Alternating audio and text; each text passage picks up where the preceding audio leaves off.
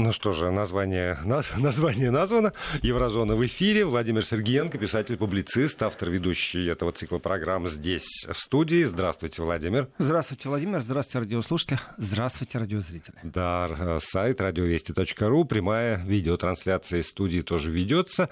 Если э, по ходу разговора возникнут какие-нибудь вопросы и комментарии, 8 903 170 63 63 в WhatsApp и Viber 5533 смс-портал, слово «Вести» в начале сообщения. Политическую повестку мы уже отработали в предыдущем часе, так что я очень надеюсь, что вы сохраните м, традицию в субботу. Ну, в смысле, в субботу не о политике, да? Как бы. Э, ну, тяжело Тяжело. О чем бы ни говорили, мы все равно упремся в политику. Ну, а кто, кто ну, вот по принципу, простых задач не бывает.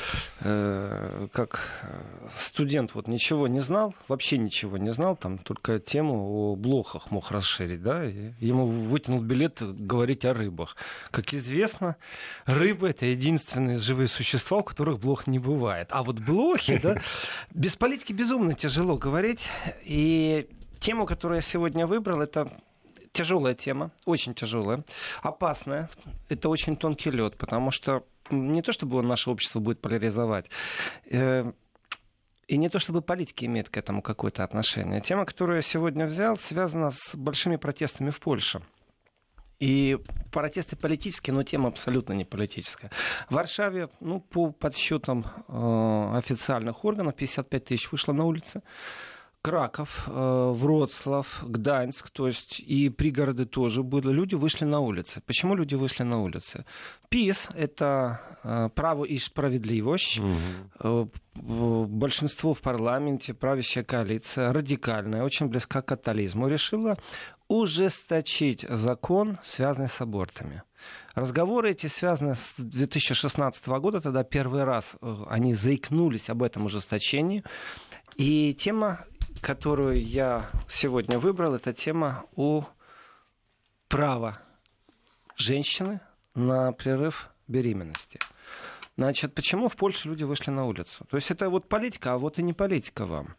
Э, тема очень тяжелая, очень больная. Значит, э, польские политики решили, что даже в случае изнасилования, э, в случае, если установлено, что плод ребенка подвержен очень сильной генетической э, скажем, даже не знаю, как правильно. Патологии. Это, скажем, вот так. сказать так, чтобы это звучало не ужасно. Ну, в общем... Ну, медицинская патология это Модификации, не, как они пишут термин, это. Да. То есть, когда понятно, что ребенок рождается уже заранее с очень сильными отклонениями. То есть не сто процентов здоровый ребенок, а известно заранее, что ребенок не будет здоровый, что это уже инвалид, который не в состоянии самостоятельно себя обеспечивать. Все равно э, польские политики говорят о том, что аборт запрещен. И в случае изнасилования аборт запрещен. То есть у женщины вообще нет права на аборт. Там более того, ну вот я же тоже недавно был в Польше, мы с друзьями это обсуждали, звучало, э, я это слышал сам в телевидении польском от какого-то члена парламента, вот mm-hmm. этой права и справедливости, э, даже по медицинским показаниям. То есть даже когда есть угроза э, здоровью вот. женщины, и, третий и, пункт, и тоже нельзя. Самый тяжелый, То есть это вообще это, как... если у меня волосы зашевелились. Угроза для жизни матери, то все равно она обязана рожать. То есть аборт запрещен. Ведь обсуждение этой темы, имеет право женщина или не имеет права на аборт, оно намного шире, чем польские политики хотят это внедрить в умы. Значит, радикализм польских политиков, связанный с католицизмом, конечно же, в одной из степеней, в другую, это абсолютно прагматичность э, теории, расовой теории. Белое население Европы, бледнолицее, находится в опасности. Нужно это учитывать. То есть там не все фанаты католики. Есть люди, которые считают, что нужно правдами и неправдами изменять демографическую картину европейскую, что белая раса в опасности, что э, рождаемость не перекрывает смертность, и здесь все методы хороши. То есть они настаивают на этом, что другого выхода нет.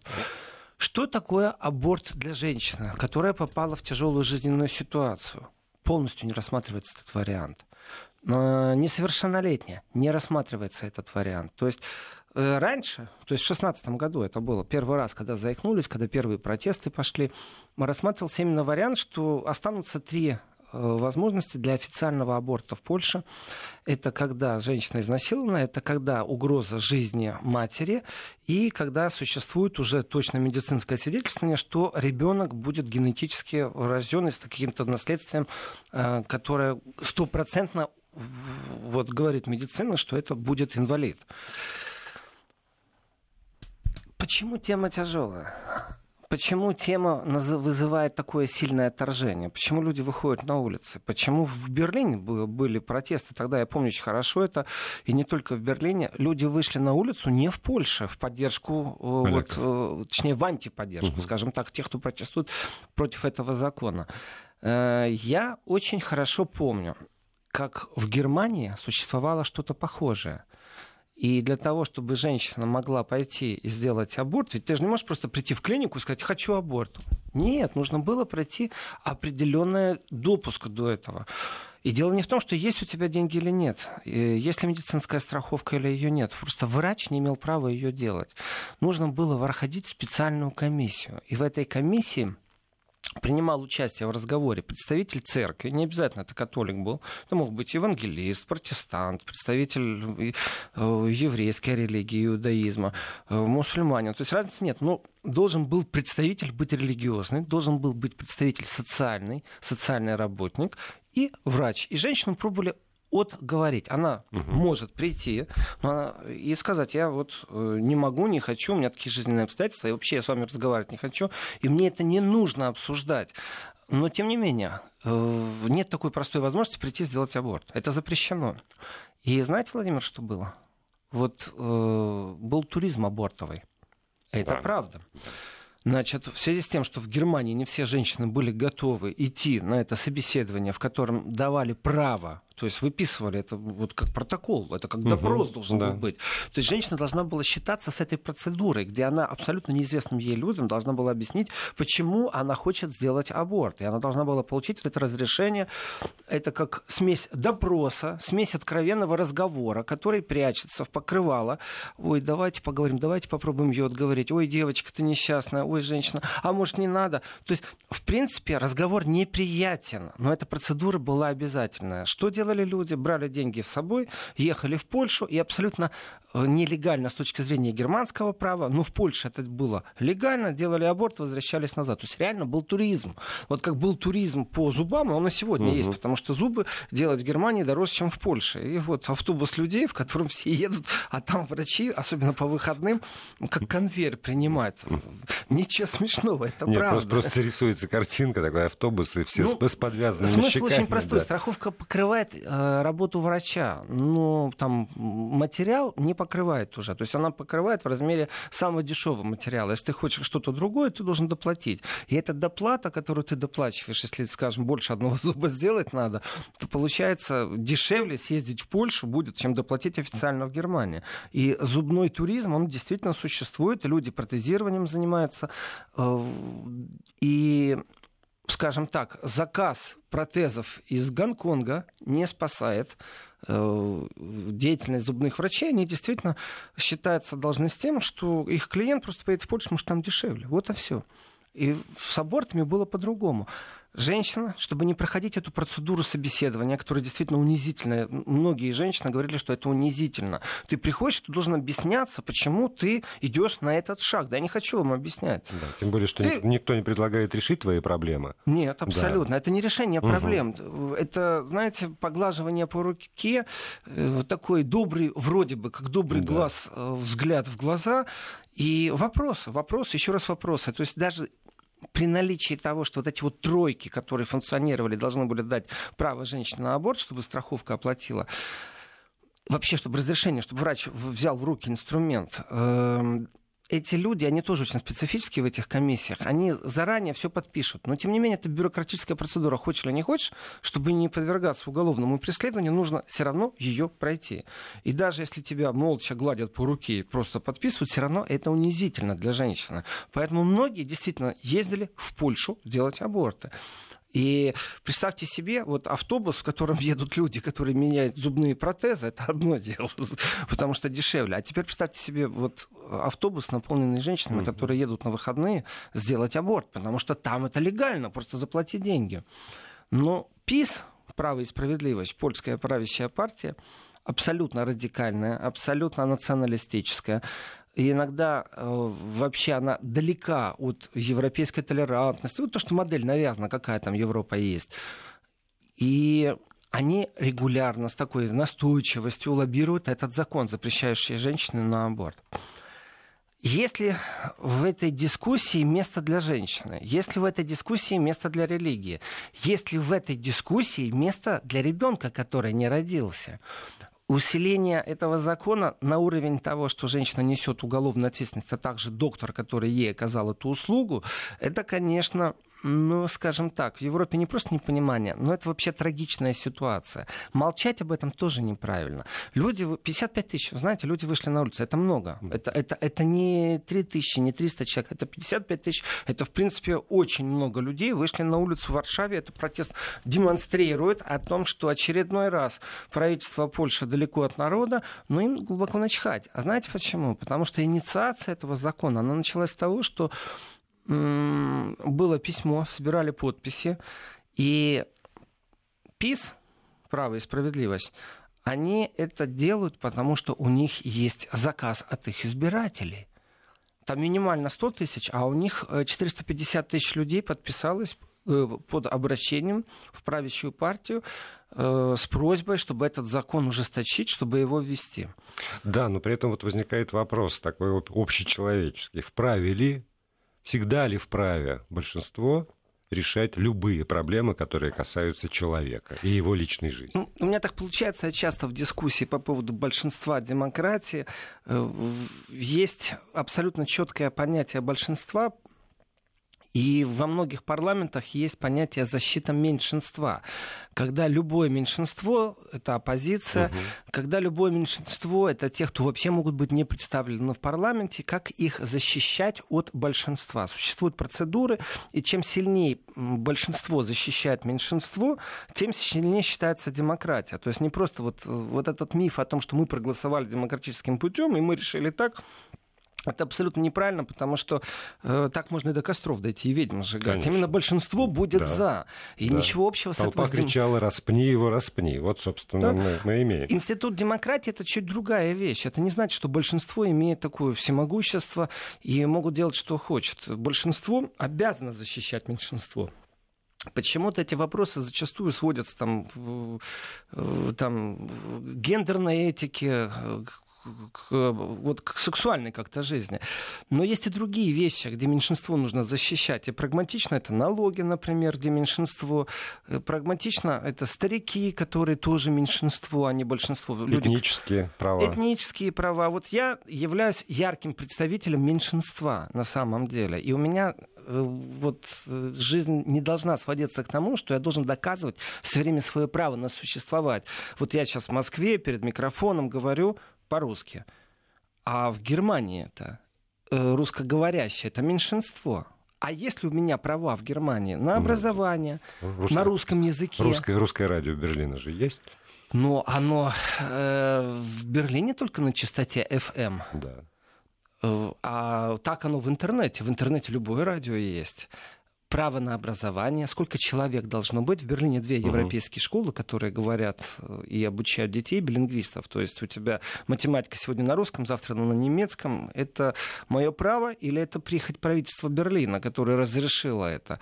У меня право доступа к российским ресурсам, телевидения, чтобы у меня было. Знаете, есть эти гетто-кварталы, Владимир, и там первое, первое определение, что ты в гетто-квартале, это количество сателлитов на балконах. Заходишь, то они все вот понятно вот, на сразу... балконе тарелка. Да. И ты сразу понимаешь, что ты оказался там, где в основном иммигранты. Те, которые не по кабелю смотрят телевидение, а те, кто смотрит свой на родном языке. И законы время от времени, опять же, по меньшинству или большинству, они сводятся к тому, что запрещают. А давайте вот мы запретим в Москве, например, или э, в Сочи э, присутствие на внешнем фасаде дома э, вот этих вот, как их называл Лужков, бородавок. Ну, то есть угу. аппаратов, которые да. охлаждают воздух.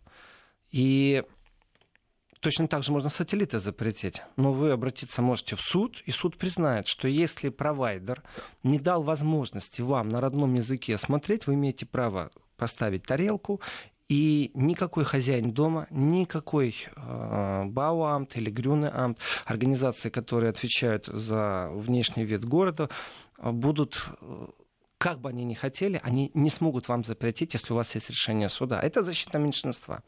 Но я вернусь сейчас к теме женщин. Эта тема очень больная и очень специфическая. Если в Польше, и Польша является, вот тоже очень важный момент, э, является ли Польша показателем того, как нужно с этим вопросом обходиться?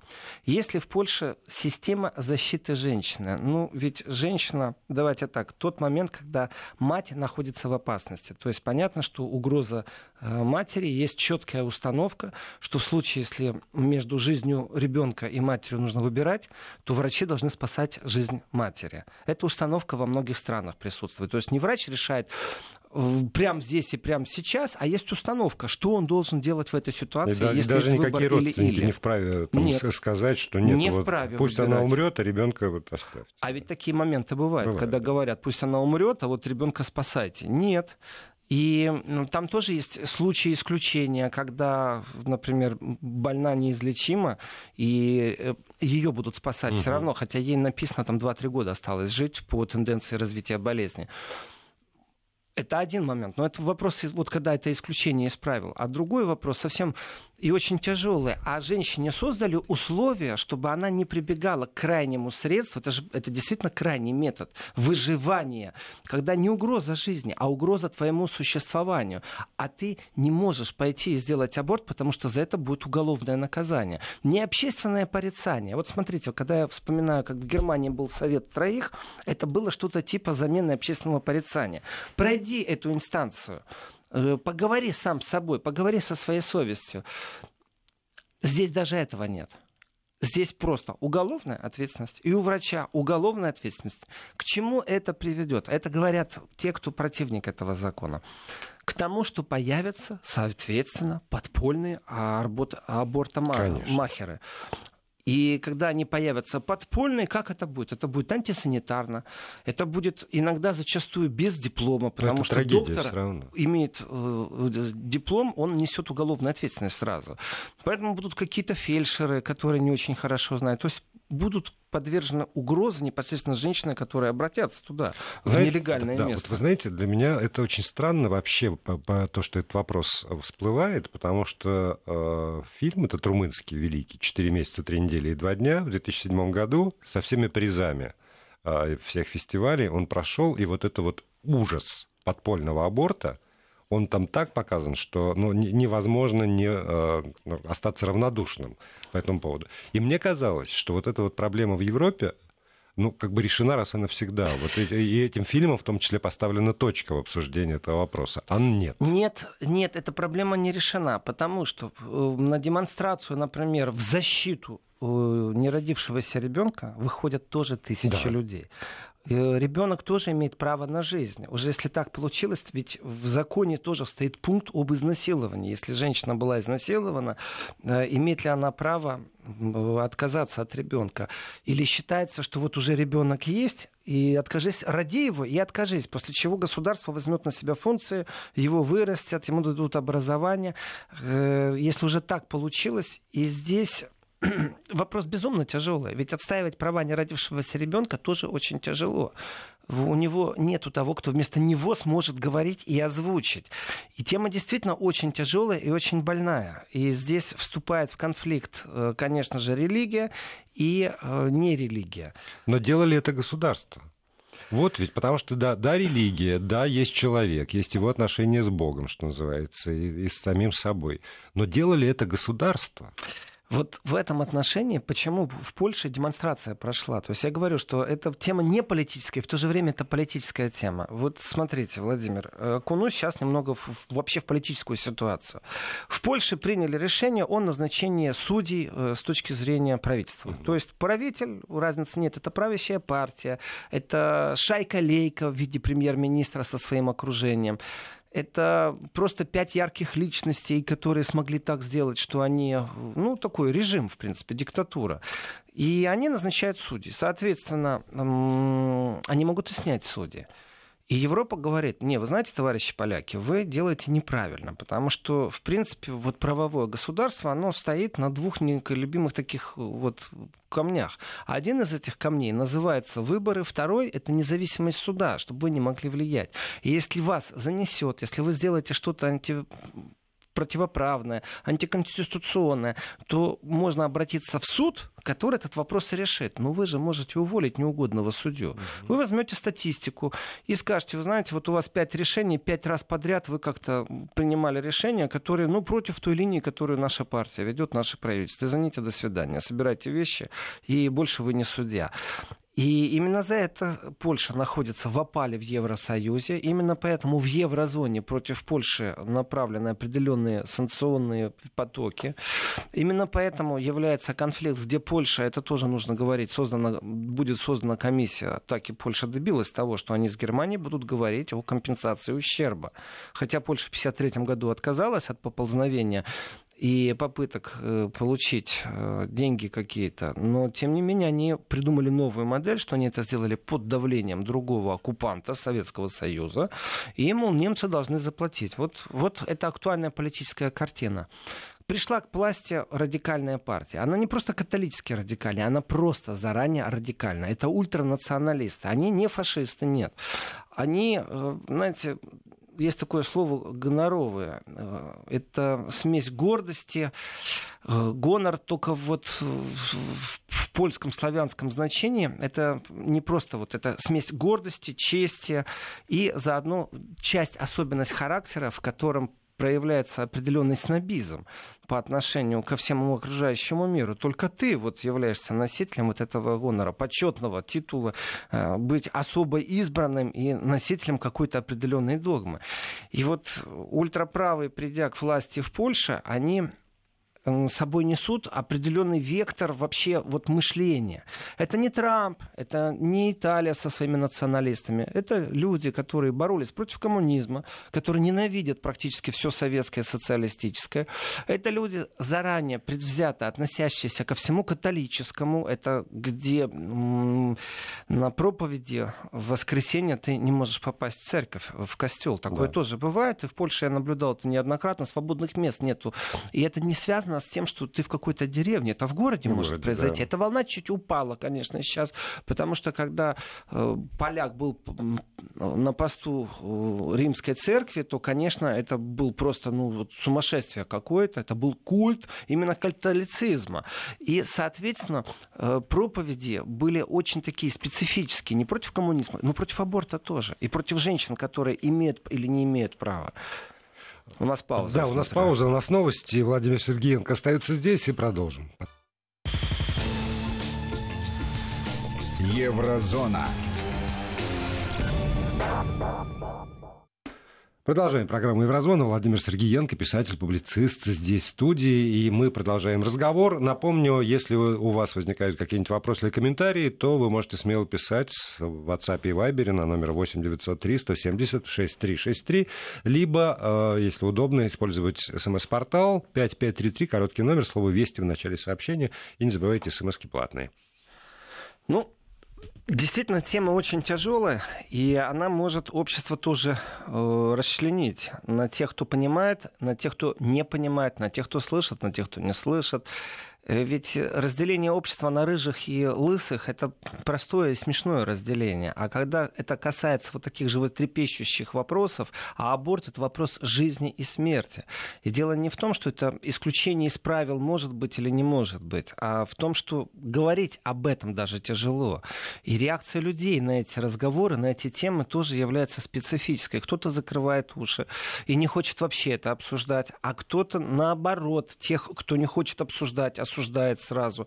И вот такие животрепещущие темы нужно иметь мужество, чтобы об этом поговорить. И те 55 тысяч, которые вышли на демонстрацию против э, правительственной линии в Польше, они же не в подтверждение, не в поддержку аборта вышли, они вышли против правительственной линии. Потому что уголовная ответственность, она приведет к не, э, вот, э, и легализации, к тому, что появится действительно что-то подпольное. Подпольный бартарий, конечно. И здесь э, вот является ли инструмент э, собеседования правильным, который существует в Германии? Он все еще существует.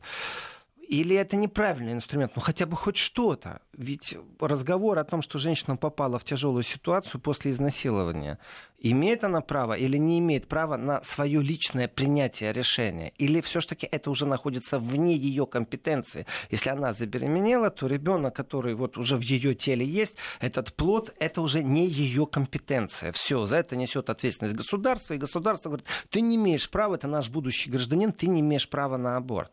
Э, женщину забыли в этот момент спросить, что она думает. Может, она передумает. Такие случаи тоже бывают, когда женщина не имеет средств к существованию, и здесь безумно безумно больная тема тоже, потому что безвыходность женщины, которая идет на подпольный аборт, э, связана с тем, что она не знает, как ей жить дальше. Существуют, во-первых, кланы родственников, которые могут осуждать, не осуждать, принять, не принять.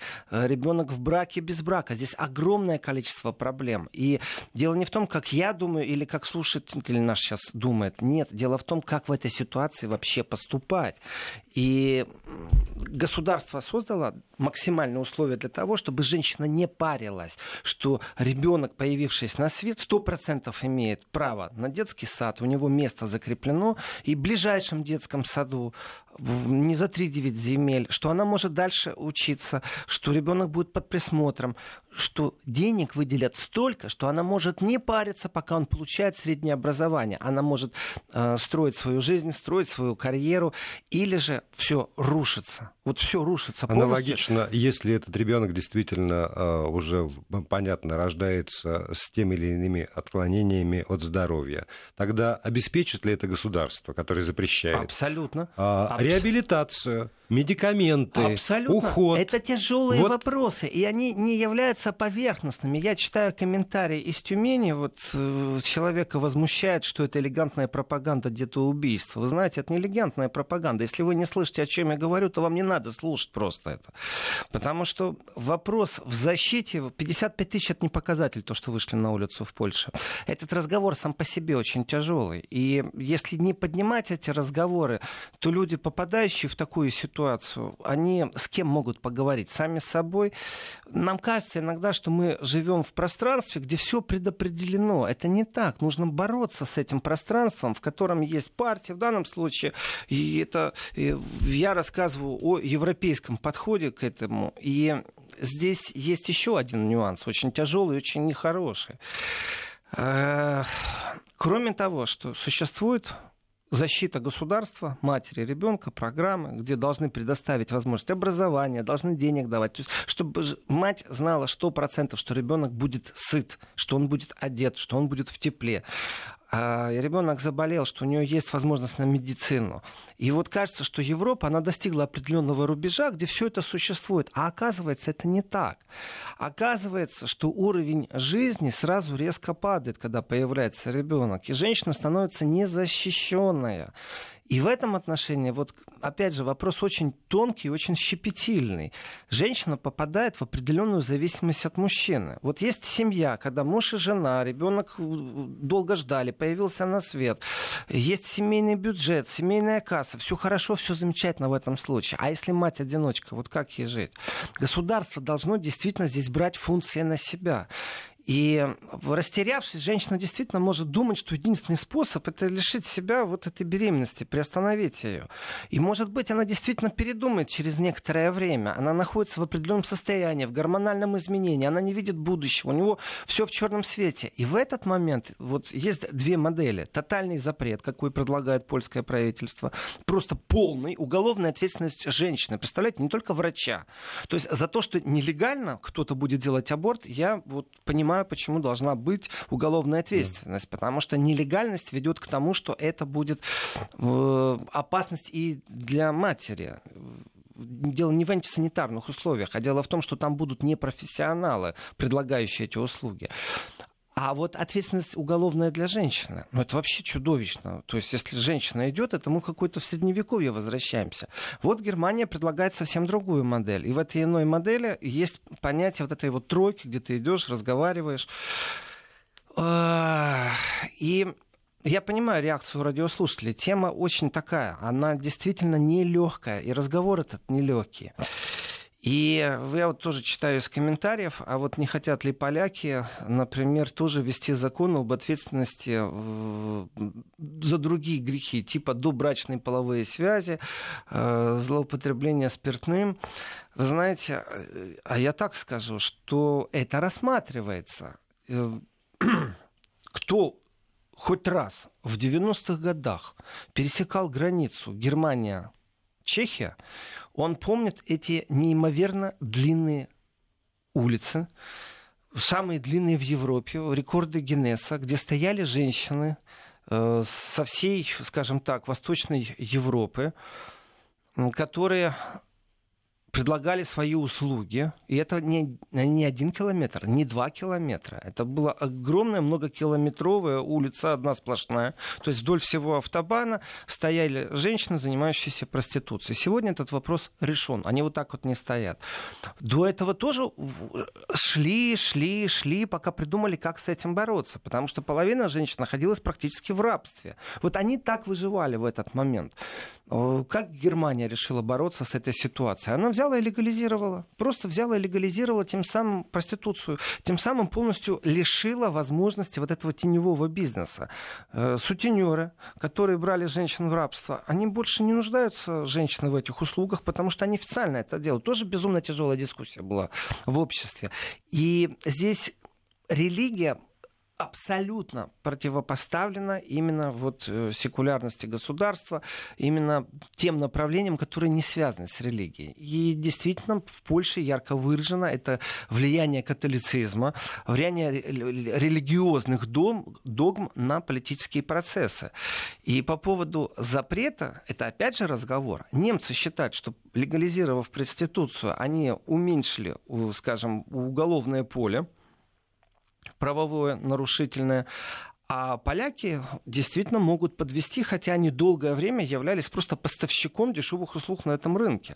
И немцы на выходные, вот точно так же, как да. было путешествие зубы ремонтировать, э, вот точно так же путешествие аборты делать, вот точно так же путешествие по, по польским бардакам. Это правда. 50 евро максимум это стоило. Ну, я не знаю, сколько это стоило.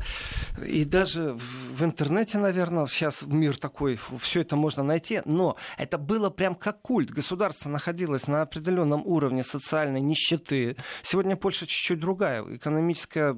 Они набрали долгов, и экономическое чудо, которое в Польше, разницы нету, почему оно произошло, где они деньги эти набрали. Но факт тому, что изменилось существование, пространство изменилось. Поэтому не надо больше женщине вызывать, оказывая такие услуги. Но, опять же, говорят ли в польском парламенте о том, что это вообще запретить надо? Да, и не так, как наш радиослушатель, очень так зло, ядовито. Они они говорят о том, чтобы тоже вести уголовную ответственность за это. Смотрите, вот две европейские страны находятся в таком клинче. Э, Германия и Польша. И этот клинч действительно показывает, насколько сильны разногласия внутри Европы. Возьмем Северный поток. Это же вообще не имеет отношения ни к чему. Но, тем не менее, Польша считает, что это очередной раз Россия договорилась с Германией. Э, чуть ли не Молотов-Риббентроп, ГАЗ 3.0.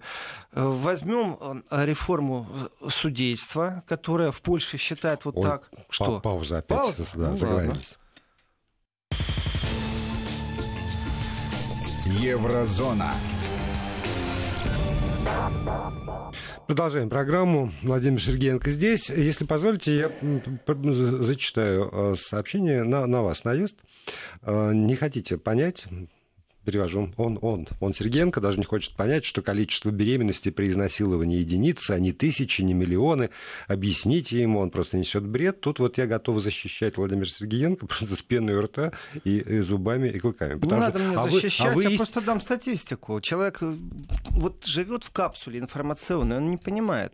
И эта статистика, давайте так, я сейчас говорю о Европе, я не знаю, что в России с этой темой, но эта статистика абсолютно передергиваемая, она при прячется, в ней существует политическая калькуляция интересов. Значит, если мы обратимся к Süddeutsche Zeitung, то они пишут о том, что, например, с появлением эмигрантской волны э, на 91% увеличилась э, квота изнасилований 91%. То есть это безумно много. И по статистике, есть такая статистика, ежегодная статистика, это случаи, когда женщина уже дошла до органов и объявила об изнасиловании, угу. что тоже не всегда является показателем, потому что есть случаи принуждения, а не изнасилования. Э, есть семьи, в которых смешан этнический подход, национальный подход, ментальный подход, религиозный подход. И женщина, живя в Европе, считает, что ее изнасиловали, но благодаря тому, что ее все окружение носит какие-то традиции в себе, она не заявляет об этом. Называется принуждение. То есть они не имеют права пользоваться контрацептивами и прочее. Значит, статистика говорит, что примерно на 100 тысяч э, жителей, я сейчас говорю германскую статистику, 9,4 в 2016 году, в 2015 10,8 э, человек. То есть на 100 тысяч 10 э, женщин, которые обратились уже э, по факту изнасилования в органы.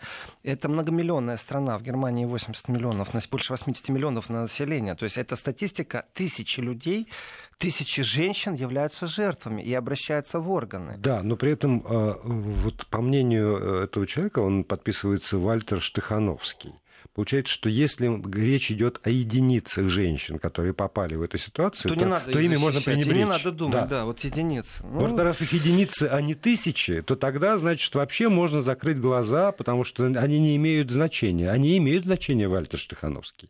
Уж не меньше, чем вы, на самом деле, со своей жизнью. Да, да, ну, люди живут иногда, вот, правда, своей жизнью и не понимают, что проблемы, которые их не касаются лично, это могут быть проблемы, которые имеют многослойность. И защита матери, защита ребенка это вещь, которую государство должно решать. Смотрите, э, я начал до нашей паузы говорить о том, в каком клинче сошлось. Вот ментальный клинч прямо в Европе. Угу. Вот Германия, вот Польша. Они смотрят абсолютно по-разному на многие вещи. Есть такая радиостанция «Мария» в Польше. Это очень радикальная католическая радиостанция. И да, проповеди иногда и обращения радиоведущих, они являются вот на грани вообще какого-то шовинизма великодержавного, клейма, они требуют, чтобы вот женщин строже наказывали. И в дискуссиях, что в Польше, что в Германии, вот говорю, что на польском, что на германском, хватает и друзей, и с кем общаешься, и приходится же политическое информационное поле все время фильтровать, и в разговорах, конечно, затрагиваются и другие вещи. И вот мы из политического пространства попадаем в абсолютно нормальное бытовое житейское пространство, в котором существует понятие беременности. И э, вчера в длинном разговоре, вчера я был еще в Мадриде, в длинном разговоре, вот как испанцы к этому относятся, меня интересовал вопрос, вот э, как, как у них смотрят на вопрос сепаратизма в стране. Э, тоже очень такая тема, очень деликатная, при этом о ней мы поговорим завтра, потому что там есть о чем поговорить. Но мы затронули тему вчера в разговоре, и вот сидело два абсолютно адекватных депутата из разных партий. И один из них настолько стал сильно горячиться, то есть настоящий убежденный католик, человек с христианской догмой внутри себя, ничего плохого в этом нет в религии. Но вот когда затронули эту тему, вдруг ни с того ни с сего, из абсолютно нормального собеседника, он превратился в такого, ну вот, ну не знаю, ну глухого что ли. И в этой глухоте его, у него есть свое представление. А дальше включается механизм, то, что я говорю, демократический механизм, это не значит, что мы всегда должны быть под каблуком большинства. В настоящем демократическом обществе должны задуматься о меньшинстве. И тоже там было сообщение, что национальный признак является меньшинством. Не всегда. Конечно, ирония, которую наш радиослушатель написал, что не по принципу носа или цвета волос э, оценивается меньшинство. Меньшинство может иметь другие интересы. Даже вот просто да, странные вещи, но я вам скажу, это тоже может удивить некоторых радиослушателей. Но, например, есть школы, в которых полный запрет на мобильные телефоны с одной стороны, человек говорит, что я хочу, чтобы мой ребенок имел мобильный телефон, это моя оперативная связь, а с другой стороны, школа говорит, нет, это запрет, потому что это мешает урокам.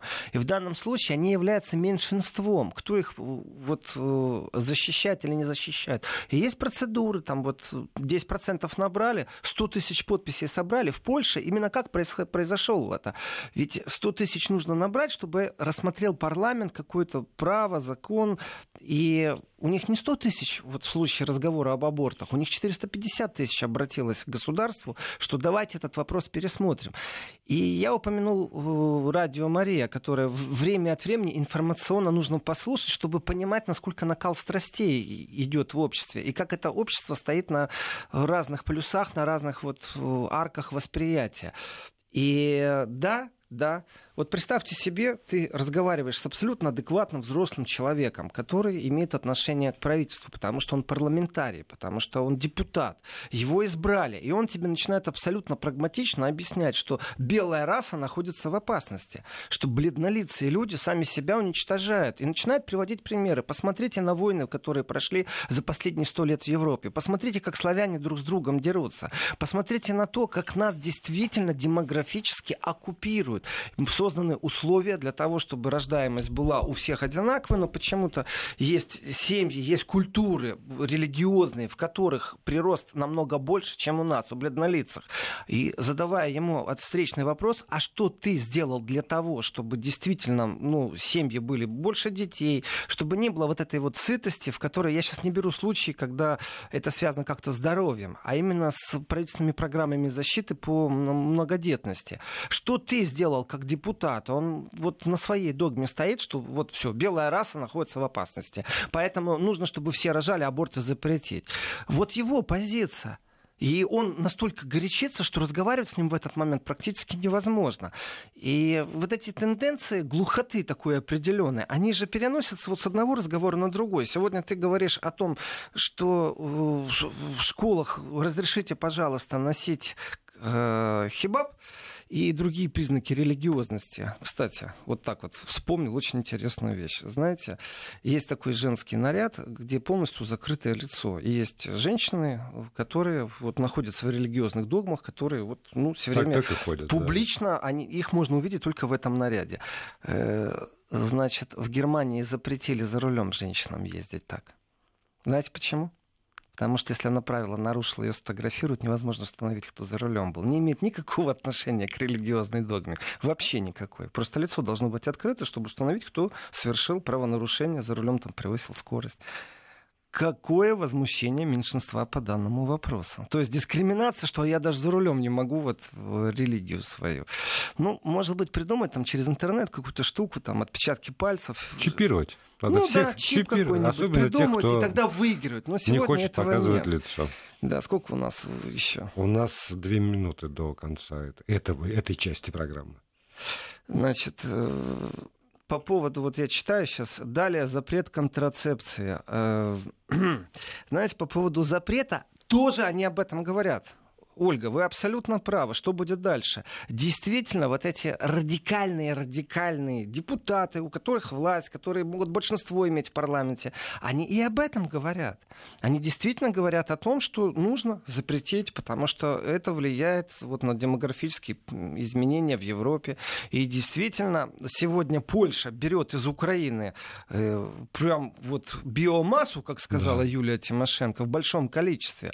И за счет этого нету вот минусов в населении. Рук хватает, рабочие места заполнены. А на самом-то деле Молодежи через 20 лет много. катастрофа. Она запрограммированная уже. И эта катастрофа связана с тем, что они не знают, что делать. И этих политиков, когда они рассуждают, вот мы такие философы, посмотрите, что у нас творится. Здесь все методы хороши для того, чтобы у нас был прирост населения. Звучит вроде бы логично, вроде бы.